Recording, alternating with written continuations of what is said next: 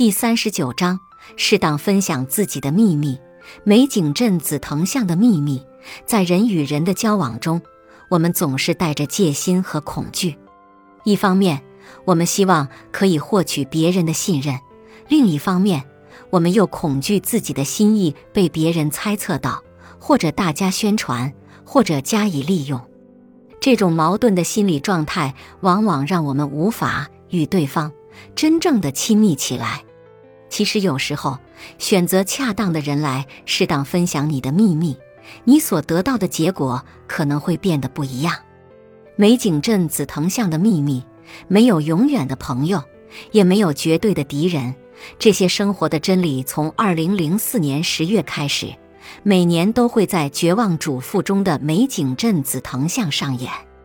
童话里，王子和公主过上了幸福的生活之后，就没有人再敢往下写了。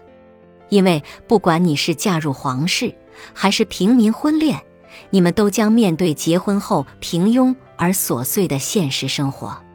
作为一部女人戏，《绝望主妇》中讲述的自然不会少了女人之间的争斗。但是这种争斗往往在最后演变为一种同病相怜。自杀的玛丽引发了紫藤巷里女人们第一次对于自己现实的思考：是继续粉饰太平，还是去面对自己已经无力挽回的幸福，亦或是寻找一种新的生活方式？从另一个世界观看紫藤巷的玛丽，将这些秘密一一与我们分享。第一季中的四个主妇各自有自己的小秘密，但是他们彼此之间却又有着千丝万缕的联系。主妇之间的扑克聚会常让他们与对方分享一些只属于主妇之间的秘密。